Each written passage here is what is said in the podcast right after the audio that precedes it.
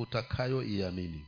Hilo ni swali ambalo mimi napaswa kujiuliza na wewe nawe pia ukaweze kujiuliza. Kwa maana wapendwa kunazo ripoti nyingi sana ambazo huwa tunazisikia kila inapoitwa leo. Kuna ripoti huwa tunasikia walakin tunataka kuulizana kati ya ripoti hizo zote ambazo tunazisikia kutokana kwa watu tofauti je leo hii ni ya nani utakayoiamini? Ni ripoti ya nani? Whose report? Shall you believe? Mmoja akasema shall believe the report of the lord? Huyo ni mwimbaji. Lakini leo ni ripoti ya nani ambayo umeishikilia ambayo umeiamini ambayo umeisadiki? Ja tuende kwa hesabu kumi na tatu tunaanzia ishirini na sita. Hesabu mlango wa kumi na tatu mstari wa ishirini na sita tunaanzia.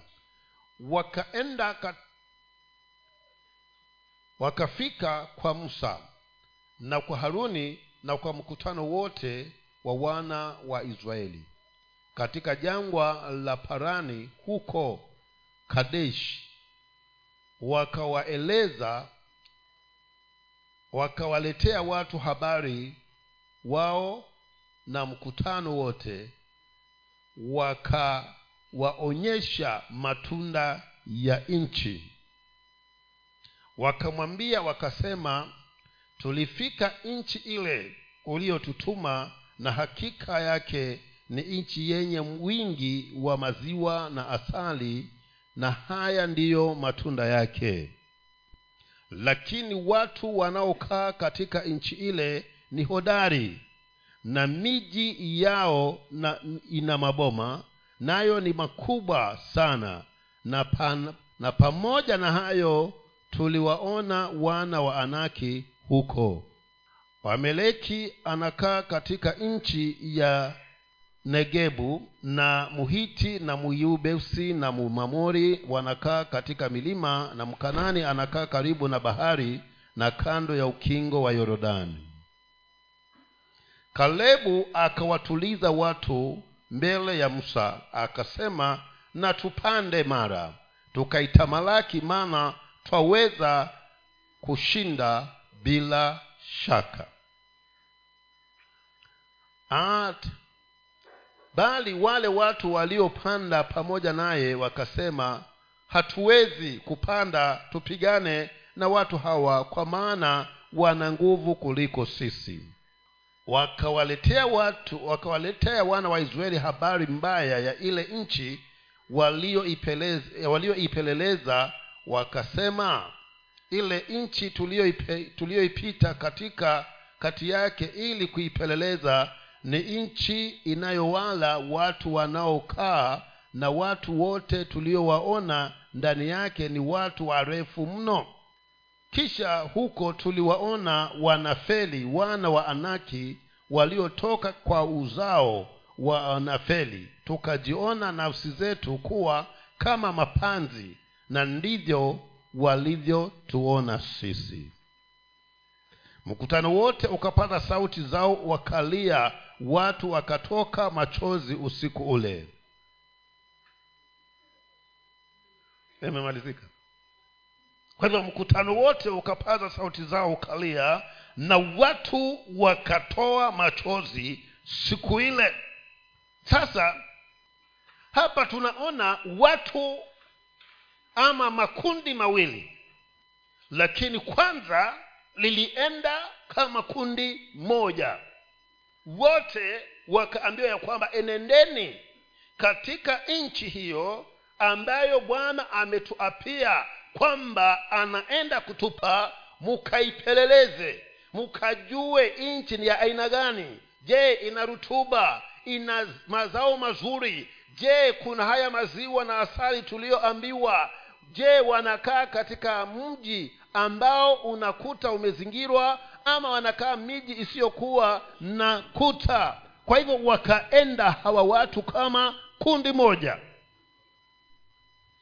Na kwa kweli wakapita katika hiyo nchi na wakakuta ya kwamba nchi ile kama walivyoambiwa na bwana ndivyo ilivyo. Ina asali na maziwa yako hasa ikafika wakati wamemrudia musa pamoja na haruni na wana wa israeli kuweza kuwapelekea ripoti. Walipofika tena kambini ndipo kukagawanyika kukawa makundi mawili. Kundi la kwanza lina watu kumi na kundi la pili likawa na watu wawili. Kundi la lile kundi la kwanza la watu kumi likasema wapendwa kwa kweli hiyo nchi ni nzuri. Hiyo nchi ina masiwa. Hiyo nchi ina asali. Hiyo nchi ina rutuba na inayo mazao mazuri sana. Hata dalili sehemu naiona. Lakini jambo la kwanza tuliona huko ambalo laweza kuwa ni kizingiti. Wao watu wanaishi katika kuta wana miji yao ina maboma. Basi licha hayo ya kuwa kwamba imezingirwa na maboma tumewaona pia wana wa anaki. Wanafeli wana wa anaki. Na hao watu wapendwa hey, naona si watu hao. Nasikia hizo ripoti zinatolewa hao watu wapendwa naona si watu. Kwa nini? Kwa sababu vile walivyo ni wakubwa sana. Na katika kuwatazama kwetu sisi na ule ukubwa walio nao na kujilinganisha na sisi tukajiona kama parare kama panzi. Na tulivyojiona hivyo ndivyo hao nao walivyotuona kundi la pili likasema nyamazeni. La watu wawili. Kwamba kalebu akasema hapana. Hiyo ripoti mnayosema sivyo tunaweza na twende tukaitamalaki wakasema msiyashike ya hawa. Yaani kati ya watu kumi na wawili sisi kumi twasema haviwezekani lakini hawawili ndo wanasema kwamba vinawezekana. Sasa ikawa wamewekwa katika njia panda sasa wakawa wajiulize ni habari ya nani kati ya hizi haya makundi mawili watakayoiamini lakini kutokana na matokeo ambayo yalijitokeza kwamba walilia wakatoa machozi huku kulia na kutoa machozi. Wapendwa hakukuwa kwa watoto wadogo. Hakukuwa kwa wakena mama. Bali kulikuwa kwa wakena mama na kena baba. Wakena mama wanalia na kena baba wanafanya nini? Wanalia. Hasa katika hali hiyo tunaona ya kwamba musa akawa ana chaguo la kufanya eidha aamini ripoti ya wale ambao kumi wanaonena kinyume ama aamini ripoti ya hawa wawili ambao wananena kulingana na kauli ya bwana kwamba nimewapa nchi hii ili kwamba mkaweze kuimiliki. Na jambo hili likamkasirisha mungu sana jambo hili likamvunja moyo likamfanya mungu asikie kuumia kwa maana walijaribu hata kutafuta viongozi ili kwamba wawaongoze kurudi tena wapi? Misri. Lakini kaleb pamoja na yoshua wakawa wana ripoti tofauti. Ndio maana sana wakati huu mpendwa nimesema ya kwamba ripoti nyingi sana huja na watu tofauti huleta ripoti katika maishani mwako. Lakini ni ya nani utakayoiamini? Ni ripoti ya mtu yupi? Ni ripoti ya nani utakayoisadiki kama mtu wa mungu? Kwa maana hawa walikuwa ni watu wa mungu. Walioenda kupeleleza nchi ni watu wa mungu. Lakini wakaja na ripoti mbili tofauti. Ndio tunauliza sasa ni ya nani utakayoisadiki kwa maana matokeo yatakayokufata wewe ni yale yat- yatafanya yataamuliwa na ile ripoti ambayo umeyaamini. Ripoti ambayo ushaiamini. Ndugu hawa wa israeli wakakataa kuamini ripoti ya mungu. Wakalia. Na katika kuna maneno huzungumza ambayo hata ilikuwa ndio kawaida yao wakipata tatizo. Heri tulikuwa kwani hakukuwa na makaburi kule misiri mpaka tuje tuje tufe huku jangwani. Hakukuwa hakuna nyama kulikuwa kuna mafenesi kule misiri. Sasa sasa katika maneno hayo mungu akakasurika na akasema ya kwamba wale wote walioamini ripoti ya hawa kumi kuanzia miaka ishirini kwenda juu hakuna atakayekanyaga nchi ya Kanaani isipokuwa kalebu na yoshua ambao hao walishikilia kumwamini mungu na kusimama katika ripoti ya bwana ya kwamba kama bwana amesema ametupa yawezekana haijalishi ni akina nani wanaishi katika miji ama katika nchi hiyo. Haijalishi miji hiyo imezingirwa na nini. Kama bwana amesema atatupa tutaamini ripoti ya mungu. Kwa hivyo yoshua na kalebu wakaamini ripoti ya bwana. Ndo hivi siku ya leo nataka nikuulize ni ripoti ya nani ambayo utaisadiki ndugu yangu? Kwa maana tuna ripoti nyingi sana zimekuja na si ajabu hata kabla huja- hujaja kanisani umeletewa ripoti ambayo pengine ilikushusha moyo kidogo ilikuvunja moyo kidogo lakini ukajitia moyo ukaja kanisani. Lakini bado mawazo yanazidi kukutatiza. Niko hapa kukuuliza kati ya ripoti ulioisikia na ile ambayo mungu ananena kuhusu kile ulichoambiwa ni ripoti ya nani utakayoisadiki kwa maana hawa wakaambiwa kwamba haiwezekani. Na ripoti nyingine ikasemekana kwamba yawezekana hata sasa hivi tukienda tutaweza kuimiliki. Lakini waisraeli wakaamini ripoti iliyo kinyume. Na mungu akasema kwa sababu hiyo hakuna kati yenu nyinyi walio na miaka ishirini kuanzia hivi leo na kwenda juu watakaoingia katika hiyo nchi kwa nini? Kwa sababu hawakubali hawakukubali kuamini ripoti ya mungu. Na ndivyo ilivyo wapendwa na waokovu wa siku ya leo ndivyo ilivyo pia na watu wa siku ya leo. Wakati mwingi huwa tunaiacha ripoti ya bwana. Na kwa sababu ya kuacha ripoti ya mungu na kusadiki ripoti za sauti zingine tunajienga tuna tunafikia ama tunashtukia kwamba tumeanguka katika maeneo yaliyo ya hatari tumejiweka katika hali ya kutokuwa sawa na bwana mungu wetu. Na tunakosa lile lililokuwa ni kusudi la bwana katika maisha yetu. Kwa maana tumechagua kuto kumwamini mungu tumeamini sauti zile zingine. Tumeamini ripoti zingine. Leo katika zile ripoti ulizosikia ni ya nani utakayosadiki kwa maana ripoti hapa inasemekana ya kwamba hatuwezi tukamiliki nchi. Lakini kalebu na yoshua anasema inawezekana. Na hawa walipoamini ya kwamba mungu si mwanadamu.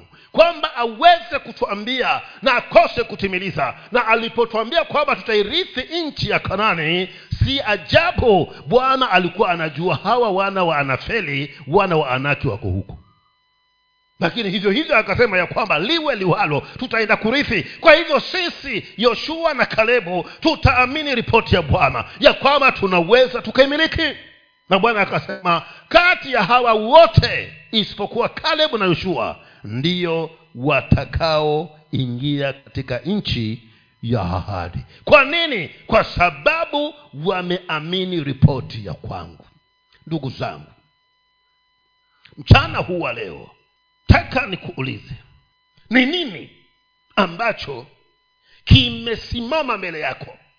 Na kuna sauti zinakuzungumzia. Sauti moja inasema haiwezekani na sauti nyingine yasema hata kama hali ni ngumu jinsi unavyoiona tena bado kuna matumaini. Ndio sasa umekaa katikati najiuliza ni ripoti ya nani ambayo napaswa niweze kuisadiki na kuhimiza ndugu yangu. Ya kwamba hebu jiulize katika hali hii niliyo neno la mungu lasema nini? Ripoti ya bwana yasemaje? Je yasema ya kwamba majitu yale hayawezekani? Ama inasema ya kwamba inawezekana kwa wote wanaomtumainia bwana na iwapo ni hivyo basi sitaangalia sauti hii ya kwamba kuna majitu. Kile nitakachokiangazia ama ripoti itakayoshikilia ni ile ripoti inayosema ya kwamba yote yanawezekana. Kwa maana hakuna aliyesimamia ripoti ya bwana.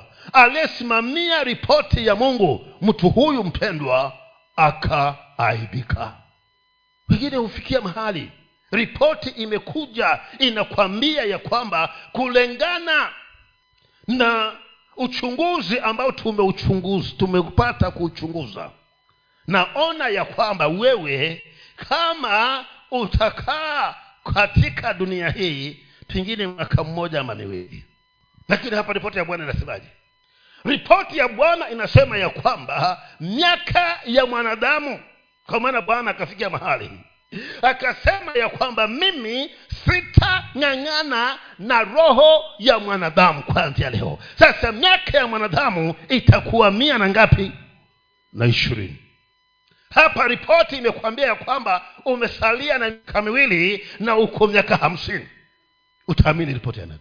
Kama na x-ray imepigwa ultrasound zimefanywa damu zimepimwa. Mpaka ameandika samari ya kwamba ndugu kama haujaandika wili iandike. Usiache vita huko na watoto. Kwa maana miaka miwili ikimalizika wewe itakuwa ni mungu hiyo. Lakini mungu naye anasema ya kwamba miaka ya mwanadamu ni mia na ishirini. Utaamini ripoti ya nani? Lakini mtu aliye ameweka matumaini mwa bwana akasema ama atasema ya kwamba ni sawa ripoti hiyo nimeisikia lakini siyo ripoti inayonena kunihusu. Yamkini huenda ikawa ni ya mwenzangu ambaye amefikisha miaka mia na kumi na mingapi na minane. Lakini mii miaka hamsini siendi. Kwa maana ripoti ya bwana ni kwamba nifike mia na ngapi na ishirini hivi sasa wanaambia nimebakisha miwili. Hiyo ripoti si ya kwangu nitaamini ripoti ya bwana. Ndipo ayubu akaangalia akasema ni kweli hali inayopitia mambo ni magumu mpaka mke wangu amefika mahali pa kukata tamaa lakini as long as kadri jinsi ambavyo muyu mkombozi wangu yuhai basi nina matumaini ya kuiona siku ya kesho. Ndugu zangu huyu mpendwa alijua ya kwamba maripoti yamekuja hata tangu nayasikia kutokana kwa watu hivi yametoka katika nyumba ya mke, katika kinywa cha mke wangu hapa nyumbani kwangu. Lakini mimi sitaamini ripoti ya mke wangu takachokiamini ni ripoti ya bwana ya kwamba hakuna gumu ambalo mungu hawezi akalitimiliza. Na kwa sababu ndivyo anavyonena kwe basi mimi ninaamini ripoti ya mungu. Mpendwa usiwe na dukuduku moyoni mwako. Hebu amini ripoti ya mungu wapendwa ishikilie ripoti ya bwana. Kwa maana ripoti ya bwana inasema ya kwamba nimeponywa kwa mapigo ya bwana wetu yesu kristo. Ripoti ya bwana inasema ya kwamba sitakopa nitakopesha. Ripoti ya bwana inasema ya kwamba hakuna adui atakayesimama mbele yangu. Kwa hivyo wewe utaamini ripoti ya nani? Hebu shikilia ripoti ya mungu ndugu yangu. Kwa maana ni wengi wanayo maneno wanakuzungumzia wanaokuzungumzia ya kwamba wewe mpendwa mambo yako hayatakuwa sawa. Lakini ripoti ya bwana anasema ya kwamba wanaomtumainia bwana ni kama mlima sayuni. Hawatatingizika kwa hivyo yakiwa hali jinsi ilivyo inanena kinyume lakini hapa nimesimamia ripoti ya bwana ya kwamba mimi ni zaidi ya mshindi kupitia nani? Kristo yesu anayenitia nguvu. Sema hivyo ulivyo ndugu. Hata kusimama huwezi. Hizo ripoti za za hao wengine. Lakini wewe anasema mimi ni zaidi ya nani? Ya mshindi kwa maana ni naye mmoja ambaye ananitia nguvu mpendwa. Na ndivyo wapendwa niko hapa. Usiangalie wana wa anaki. Angalia kile bwana alichonena ya kwamba ninawatoa misri naenda kuwamilikisha kanani. Hasa bwana alijua ya kwamba huko kanani kuna wana wa anaki na kama ilijua, alijua kwamba haingewezekana kwa nini akakuahidi sasa wewe umeenda unaona majitu unasema ya kwamba hapa hapawezekani. Heri turudi wapi? Huko tulikotoka. Kalebu anasema tunaweza wapendwa. Karibu anasema tunaweza na twende. Lakini wengine wakasema we kalebu tutakupiga mawe. Wataka twende tukowawe eh. na jambo hilo moyo wa bwana. Mungu akasema basi hawa nilikuwa na mawazo mema kuwahusu lakini kwa sababu ameamini ripoti ya shetani kuliko kuamini ripoti ya kwangu hakuna hata mmoja atakaye kanyaga wakati mwingine wapendwa tunachelewesha miujiza ya mungu maishani mwetu kwa kusadiki ripoti zilizo kinyume kwa kuamini vitu ambavyo bwana hako radhi navyo ndio maana tunachelewesha miujiza lakini ko hapa kukwambia ya kwamba hako hiyo sauti inayokuzungumzia kinyume na neno la bwana usiisadiki. Hebu simama katika neno la mungu. Shikilia hiyo ahadi. Shikilia hilo neno ambalo linanena ambalo limetokana na bwana ya kwamba kwa mimi mungu hakuna lisilowezekana. Na kwa kweli baada ya kufa wale waliokuwa wameambiwa na mungu kwamba hawataingia. Bwana akamwambia yoshua sasa hebu inuka nenda na hawa watu mvuke yorodani kwa maana majira yamekufika kwamba wakaweze kuimiliki nchi. Na angalia mtu ambaye ameamini ripoti ya bwana. Ikafika nchi wameipigania mpaka imepatikana wameingia. Lakini kaleb akaona mahali alikuwa anapapenda. Na hapo mahali palikuwa na nani? Na hao majitu. Akaenda akamfata yoshua. Akamwambia yoshua sikia. Nataka ule mji ambao mimi na utamani mji gani? Mji fulani. Utaweza sema ndiyo wewe mzee sema zile nguvu nilizokuwa nazo nikiwa miaka arobaini ndizo nilizo nazo sasa nikiwa miaka themanini. Kwa hivyo nipe huo mji kaleb yoshua akamwambia kaleb sawa chukua. Kama utapambana na ushinde chukua. Kwa nini alikuwa anajiamini? Ya kwamba ali neno limenena wakati yoshua alipokuwa anaingizwa katika ofisi ya kuweza kutuongoza akaambia kwamba hakuna adui atakayesimama mbele yenu.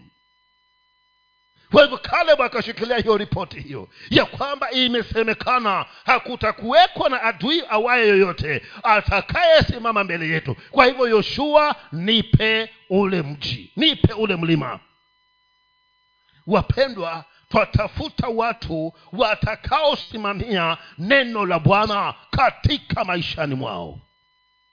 Kwa maana ni neno la mungu pekee ndilo litakalotupeleka mbele mpendwa.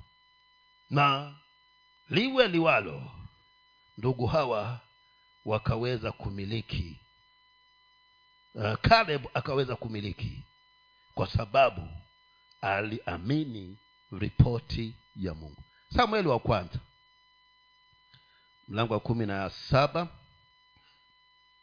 Samueli wa kwanza mlango wa kumi na saba. Daudi akaondoka asubuhi na mapema akawaacha kondoo pamoja na mchungaji akatwaa vitu vile akaenda kama yesi alivyomwamuru. Akafika penye magari waka, wakati ule ambapo jeshi lilipokuwa wakitoka kwenda kupigana wakipiga kelele za vita. Nao waisraeli na wafilisti wakajipanga jeshi hili likakabili jeshi hili. Basi daudi akawaacha akaviacha vile vyombo vyake katika mkono wa mlinda vyombo. Akakimbilia jeshi akafika akawasalimu ndugu zake hata alipokuwa akisema nao kumbe yule shujaa alitokea yule mfilisti wa gathi jina lake goliathi. Akitoka katika jeshi la wafilisti akasema maneno yale yale naye daudi akayasikia. Na watu wote wa israeli walipomwona yule mtu wakakimbia wakaogopa sana. Watu wa israeli wakasema je mumemwona mtu huyu aliyepanda huku. Hakika ametokea ili awatukane israeli basi itakuwa mtu yule atakayemuua. Mfalme atam, atamtajirisha kwa utajiri mwingi naye atamuoza binti yake na kuifanya mbari ya baba yake kuwa huru katika israeli. Daudi akaongea na watu waliosimama karibu akasema je atafanywaje yeye atakayemuua mfilisti huyu na kumwondolea na kuwaondolea israeli aibu hii? Maana mfilisti huyu asiyetahiriwa ni nani hata awatukane majeshi ya mungu aliye hai? Nao watu wakamjibu vivyo hivyo wakasema ndivyo atakavyofanyiwa mtu yule atakayemuua naye eliabu mkubwa wake alisikia hapo alipoongea na watu na hasira yake eliabu ikawaka juu ya daudi akasema mbone wewe umeshuka hapa na kondoo wale wachache umemwachia nani nani kule nyikani? Mimi nakujua kiburi chako na ubaya wa moyo wako maana umeshuka ili upate kuwatazama kuvitazama vita naye daudi akamjibu je mimi nimekosa nini sasa? Je si neno kubwa hilo? Naye akamgeukia ili amwelekee mtu mwingine akasema naye jinsi ile ile. Na watu wakamjibu tena jinsi ile ile kama ya kwanza. Na, na maneno hayo yaliyosemwa yaliyosemwa aliyosema daudi yaliposikiwa watu wakamweleza sauli naye akatuma mtu kwenda kumwita daudi akamwambia sauli siki, siki, usizimie moyo asizimie moyo mtu yeyote kwa ajili ya huyu. Mimi mtumishi wako nitakwenda kupigana na mfilisti huyu. Sauli akamwambia daudi huwezi wewe kumwendea mfilisti huyu upigane naye. Maana wewe ukijana tu na huyu ni mtu wa vita tangu ujana wake daudi akamwambia sauli mtumishi wako alikuwa akichunga kondoo za baba yake na alipokuwa akija simba au dubu akamkamata aka mwana kondoo wa lile kundi mimi hutoka nikamfuata nikampiga nikampokonya kinywani mwake na akinirukia humshika ndevu zake nikampiga nikamuua. Nimemalizika hapo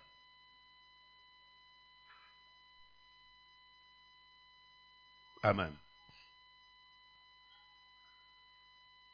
Hasa hapa kuna mambo ambayo yanashangaza wapendwa umeenda vitani na jeshi lile pinzani lijaposimama nyinyi huku mwatoroka mwaenda kujificha. Hasa ikawa mchezo ni huo huo tu. Goliathi akisimama jeshi la sauli na sauli mwenyewe wanaenda kujificha. Sasa mzee yesi akafikiria asema pana kufikia sasa ingekuwa vita vimeisha au wanangu angekuwa washarudi. Lakini mbone? Hmm? muda umeenda sana. Akamwambia daudi hebu njoo. Nenda ukawajulie hali ndugu zako kukoje huko? Mbone wamekawia? Kwa hivyo daudi naye akaenda. Alipofika pale akawa anatafuta ndugu zake lakini kukatokea yule aitwaye mfilisti goliathi akasimama akaanza kuwatusi wana ama jeshi la israeli. Walipomwona sauli pamoja na jeshi lote pangoni daudi vikamshangaza. Kaangalia akasema eh, kumbe haya ndiyo yamewachelewesha hawa watu lakini kumbe kuna maneno yamekuwa yamezungumzwa pale. Mtu akasema ya kwamba basi imenenwa atakayemuua yule mtu. Jambo la kwanza mfalme atamfanya mtu huyo aliyemuua kuwa tajiri sana. Pili nyumba ama mbari pale pale amesema mbari. Mbari ya mtu huyo haitalipa kodi. Tatu ataozwa binti mfalme hebu angalia hizo zawadi hizo. Si zawadi nzuri sana hizo. Ambazo wavulana wangekuwa wanashindania kabisa.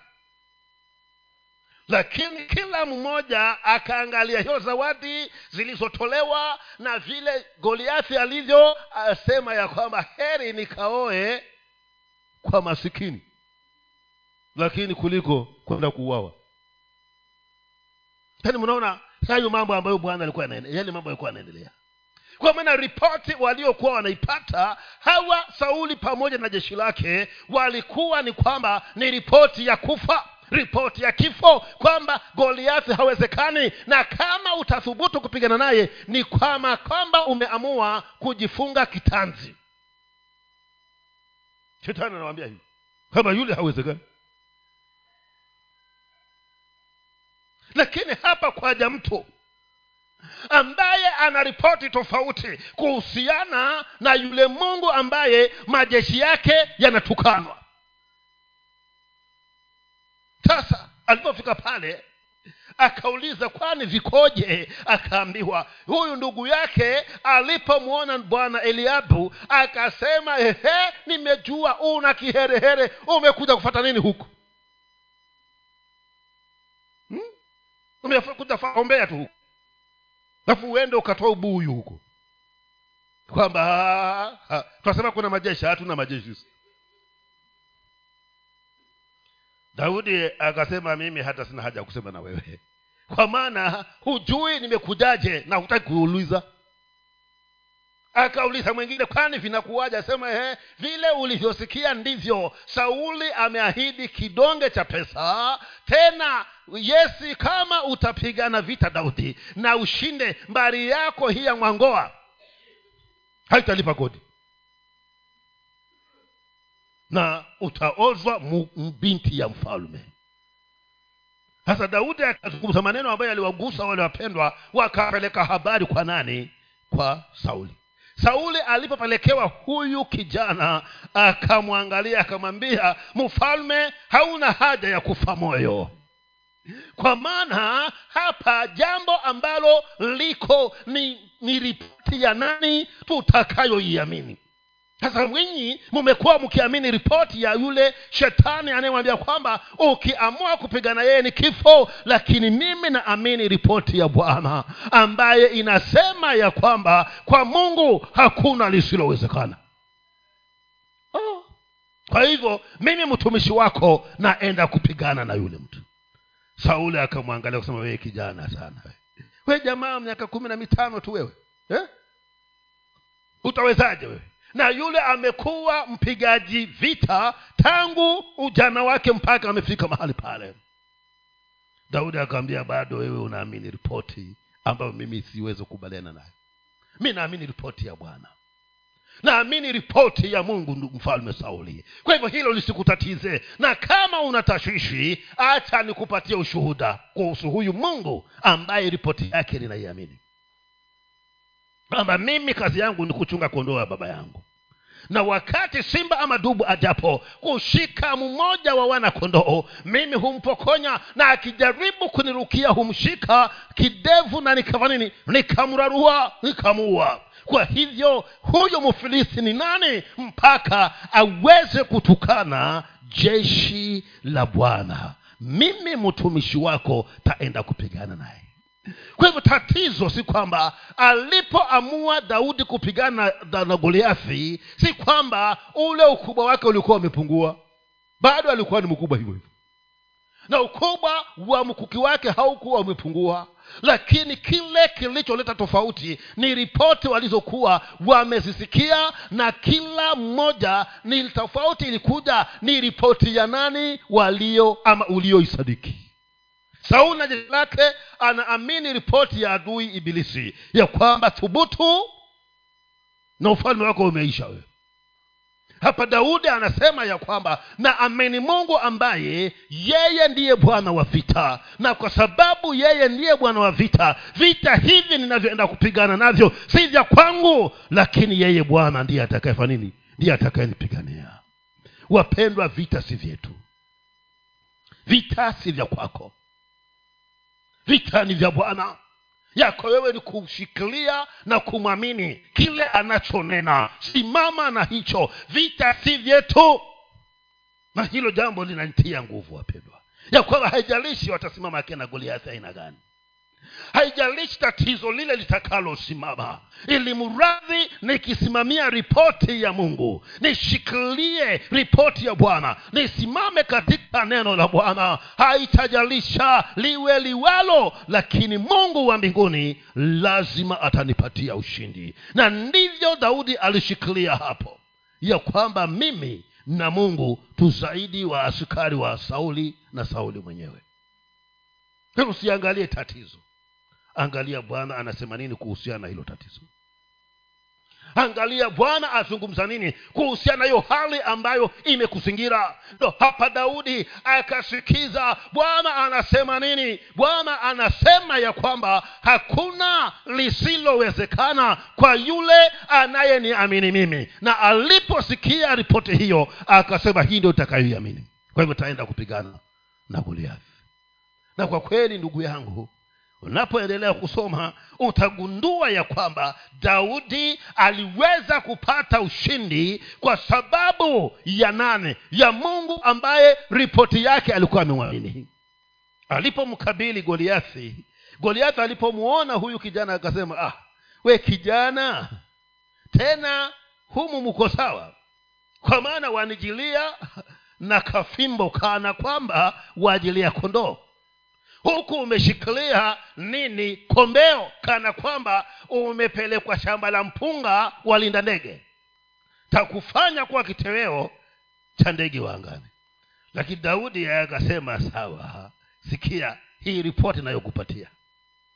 Ya kwamba wewe wanijilia na mikuki na mafumo na kila aina ya zana ya silaha lakini mimi ninakujilia kwa jina la bwana mungu ambaye majeshi yake unayatukana. Sikia hizo ripoti zinazopeana. Hawa akina sauli na jeshi wanaamini ya kwamba goliathi hawezekani.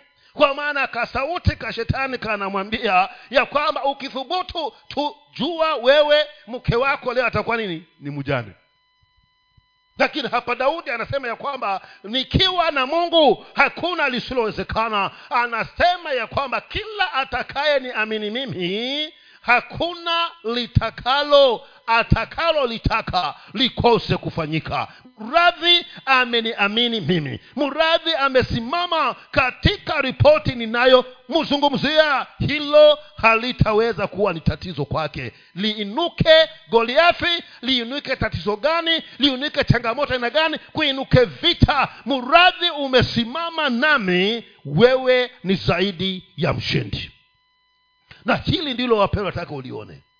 Usiangalie hali. Ikakuogofya. Daudi hakuiangalia hali ya goliathi. Ukubwa wake ukamwogofya. Kitu kilichomsaidia daudi zaidi aliangalia akaona ya kwamba yule bwana katika uliokubwa aliyo hata nikitupa silaha yangu siwezi nikamkosa. Kabisa. Siwezi. Na kwa kweli katika msimamo aliosimama nao na kumtumainia bwana. Yule mtu aliyekuwa ameogofya jeshi zima pamoja na mfalme wa israeli akamuua kwa jiwe moja jiwe peke yake. Sasa hilo linadhihirisha wazi kwamba si hilo jiwe lililomuua. Jiwe ilikuwa ni sababu lakini ni ule msimamo aliyoushikilia ni ile ripoti aliyoisimamia. Na akasema kama bwana amesema basi yawezekana. Nami niko hapa kukwambia mpendwa kama bwana amenena usijali upinzani uliozuka kinyume na wewe. Usikutatize. Kama ni bwana amesema wewe shikilia hiyo ripoti ya mungu. Simama na hiyo. Shikilia mpendwa kwa maana hata kukaja watu watakaotoboa macho. Lakini kama bwana amenena hayo atakufikia. Na havianzi leo. Miaka ile ya nyuma tukiwa watoto kulikuwa na watu waliokuwa wanaitwa miani mnawajua hao miani hao watu waliokuwa ukikutana nao usiku wanakuteka nyara wanaenda kukuweka mahali ambapo hujui ni wape wanakupatia sima hivyo ndivyokuwa tunalewa tuna tunafahamu tunaambiwa. Kwamba wanakulisha vizuri damu ikiwa imekuwa nyingi wanakuja wanatoa alafu wanakupatia chakula tena. Miani. Na sasa si hivi hawasikiki tena? Kwa wapendwa hebu tusimamie haya ya bwana. Bwana anasema nini kuhusiana hiyo hali unayoipitia? Anasema nini ana ripoti gani kuhusiana na hiyo hali ambayo unaipitia? Ana ripoti gani kuhusiana na hiyo changamoto unayopitia? Ana ripoti gani kuhusiana na hiyo jamii ya kwako ambayo inapitia changamoto? Bwana anasema nini? Na unapozungumza simamia hiyo ripoti ya bwana. Usisikize wengine. Ndio hapa anauliza ni ripoti ya nani utakayoiamini? Mimi nachagua nachagua kuamini ripoti hii ya bwana. Kwa maana ilimpatia ushindi kalebu. Ripoti ya bwana ikampatia ushindi daudi. Hiyo ndiyo ninaiamini wapendwa. Haijalishi hali zinasema nini. Lakini tatafuta katika hii hali na sauti na ama ripoti ama mambo haya inayozungumza. Hii hali huyu mungu anasema nini? Ama anasema hakuna mlima ambao hautang'oka kwa yule anayeamini. Na inasemekana ya kwamba sina haja ya kuwa na imani kubwa. Anasema hata nikiwa na imani ya chembe ya, hadha, haladhari nitawaambia mlima ung'oke na ukatupwe baharini na mlima huo utafanya nini? Utang'oka. Hivyo amini hiyo ripoti ya mungu amini hiyo. Katika hali amini kwamba bwana anaweza katika kitabu cha mwanzo kumi na nane mstari wa kwanza mpaka kumi na tano. Hapo nafikiria kwa sababu ya taimu yetu tusisome kasome huko mwenyewe. Mwanzo kumi na nane mstari wa kwanza mpaka kumi na tano. Unazungumzia kuhusu ibrahimu pale na mkewe sara. Ibrahimu katika hali yake ya kuangalia mazingira ya mji wake akaona watu watatu wameketi chini ya mti chini ya kivuli akaenda akawasalimia asema wapendwa namna gani? Sema tuko poa. Nafikiria alisema vipi? Sema poa. Akasema sasa naomba vile mumefikia karibu na boma la mtumishi wako naomba munisubirie hapa. Angalau niwaletee maji ya kunywa na ya kunawa mikoo miguu. Wale jamaa wakasema basi fanya kama ulivyotamani kwa hivyo alipokuja huku hakuagiza maji. Alisema kutengenezwe chapati akaingia kwenye zizi kama la mbuzi ng'ombe akachagua kale kandama kazuri akapeana katengenezeni haraka kuna wageni. Kakatengenezwa chakula kilipokamilika hakuwapelekea na maji ya mineral. Alipeleka chakula na maziwa akaenda akawapa. Na alipowapa haku, hakuna desturi ya kuwa walishe wageni hawa wanakula wenyewe alipowapa yeye akakaa mbali akawaangalia tu akila. Kwa hivyo wageni wakala mpaka wakashiba. Walipokuwa wameshiba sasa wanaona tuna nguvu tunaweza kuendelea na safari yetu. Mmoja akauliza mkeo sara yuwapi abraham akasema yuko pale yuko pale kwenye hema. Naonekana walikuwa hawako mbali na hilo hema akasema huyu bwana ya kwamba sikia sisi tunaondoka lakini ripoti inayokupatia ni kwamba mwakani wakati kama huu sara atajifungua mtoto wa kiume sara habari hizo akafanya nini akazisikia na kumbe alikuwa hawako mbali ule, mtu ulikuwa hauko mbali hema sara akasikia aliposikia hey. Hey, hey, hey. uh, hata mimi eh? Hata mimi nami pia tapakata mtoto?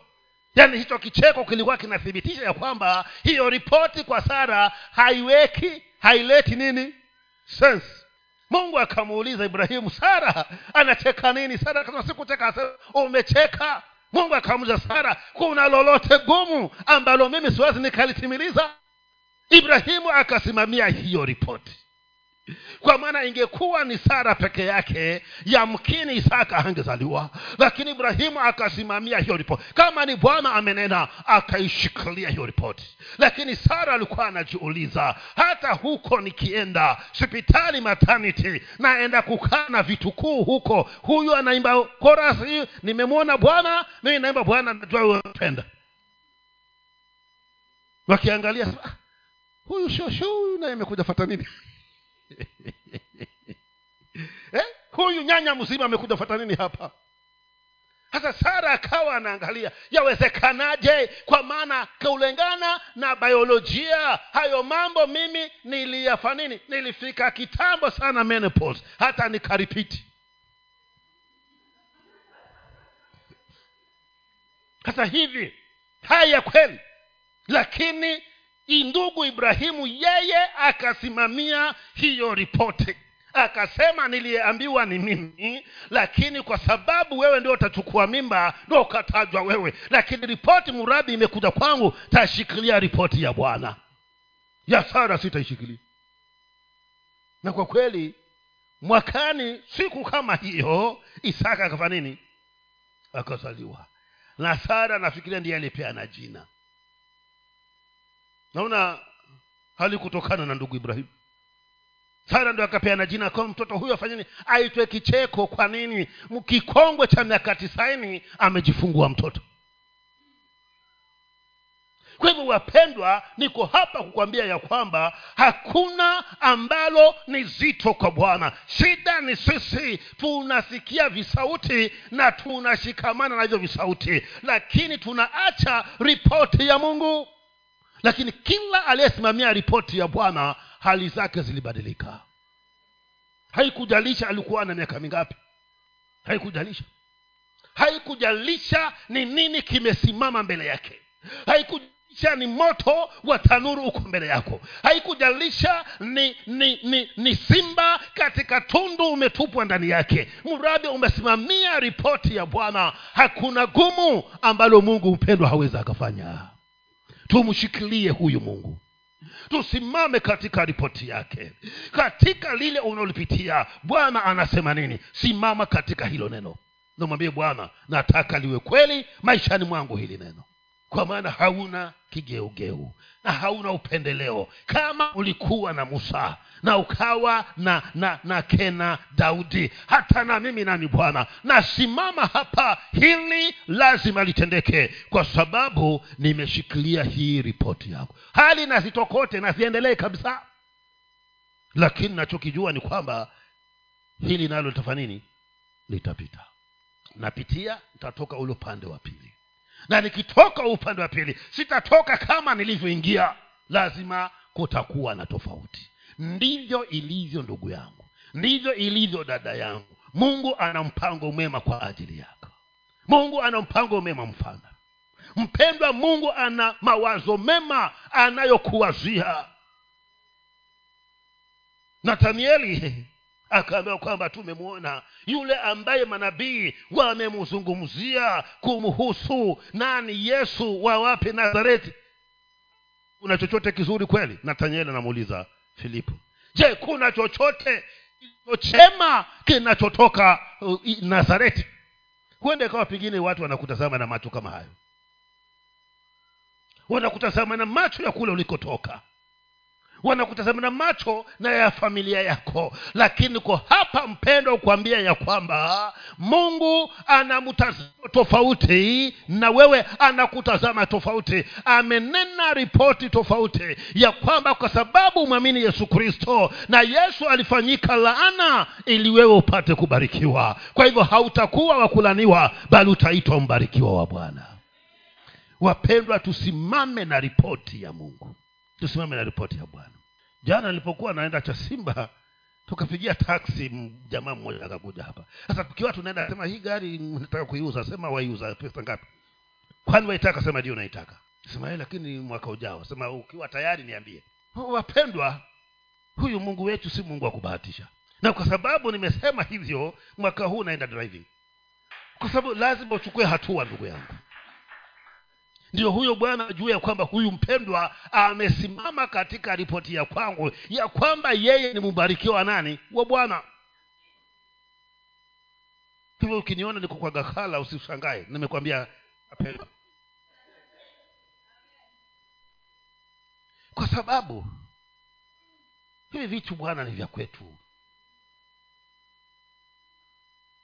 na kama ni vya kwetu haitaendelea hii ya kuwa umeingia kwa gari ya matatu basi uko cheucheu cheu kwa sababu hayo masaa yaliyosalia ni kidogo. Huyu naye hata mtu haendi amemwona ametoka kwa tano lile kule apiga rivers tena huku hivyo akiwa- mwanza tena. Vyasinya hivyo. Sasa wasikia kuumia kule bado dakika tano ndo uwe mkutano uanze huku uko gede. Na malidi kwa hivyo nina imani ya kwamba liwe liwalo. Kwa maana huyu mungu ni mungu wa vyote na vyote ni vyetu. Kwa maana mimi ni wake na vyake ni vya nani? Ni vyangu. Kwa hivyo wapendwa tusimamie ile ripoti ya bwana. Si ndivyo inavyozungumza kumbukumbu ya torati ishirini na nane ya kwamba kama utakuwa mwaminifu na utembee katika njia zangu na uyashike haya ninayokuagiza usiende kushoto ama ku- ku- basi baraka hizi zitakufata mpaka zije zikupite. Na uzuri wa baraka hizo kwamba zitakupita hazimaanishi kwamba zitakuwa sasa zimekupita ndo wazifukuza. Kutakuwa zimekuweka katikati. Nyuma ni baraka mbele ni nini? Ni baraka. Kwa hivyo sijui wewe ni kipindi gani unachokipitia sijui ni changamoto gani ambayo iko imekuzingira. Hebu sikia ripoti ya bwana kuhusu hali hiyo inasemaje? Hmm? inasema mimi bwana ni mungu bwana mungu wako jehova rafa mungu nikuponyaye simamia hapo mwambie bwana kama wewe ni mponyaji nasimama hapa na mimi ninastahili kuponywa kwa sababu mimi ni mwanao. Na tena si kwamba tunagusa pindo la vazi unaishi ndani yangu. Heri mimi bwana unaweza kufanya kama ulifanya kwa aliyegusa pindo. Itakuwaje? Utashindwaje na mtu ambaye unaishi ndani yake? Haiwezekani. Kama pindo mtu aligusa na akafa nini? Akafunguka hivi leo anaishi ndani yangu. Alafu asifanye. Kwa nini? Shida ni vile tu hatuamini hili yake na kama tunaiamini tuna wasiwasi. Mahali palipo na wasiwasi wapendwa imani inakuwa ina, inakuwa kama network tukienda wapi? Kule zunguni pale kwenye forest pale. Ukianza hiyo forest rabuko network ya safaricom yashika ikiachilia ndio maana mara mtu anakutafuta hasa simu inakupatia mjumbe. Nimekutafuta umenitafuta ukanikosa. Ukipiga amepita hapo amesongea mbele network haiko mteja hapatikani. Ndiye mtu mwenye imani ambayo bado ana wasiwasi nayo. Wapendwa tusiwe na wasiwasi. Eh, kama ni mbaya iwe ni nini? Ni mbaya yaani ile ya kusema ni mungu na ni huyo mungu peke yake. Kama ni mbaya kwa sababu ya kumwamini mungu na iwe mbaya. Ndio hawa wapendwa wakasimamia huu msimamo ya kwamba kama ni tuingie katika tanuru ya moto kwa sababu ya mungu kwa hivyo kama ni kufa na tufe lakini huyu mungu hatumwachi nebukadinezar naye akasema niambieni mmesikia mungu yoyote ambaye amemwokoa mtu yoyote kutokana na mikono yangu shedi meshaka na abednego akamwambia wape nebukadneza kuhusiana jambo hilo hatuna shida sisi. Kama atatuokoa ni bwana. Na asipotuokoa ni bwana hivyo hivyo. Ndio huyu ndugu akapata huu wimbo. Achinihoza nalipa asinihoza ndaze kwa hivyo akiniponya ni bwana asiponiponya ni bwana hivyo hivyo. Yaani mtu ambaye ameshikilia hapo haondoki. Na kwa kweli mungu wa mbinguni hawezi kuacha mtu aina hiyo ndivyo niko hapa kuambia ya kwamba usisumbuliwe na lile lililokuzunguka. Mwambie shetani hili umekuja ukanizingira nalo e, hapa patatoka njia pasipokuwa na njia. Kwa maana mungu ninayemwishia mungu ninayemwamini ni mungu anayefanya njia mahali pasipo na njia. Kama bahari ya shamu ilizuia na bwana akapasua hata wewe nawe unafanya nini? Unaondoka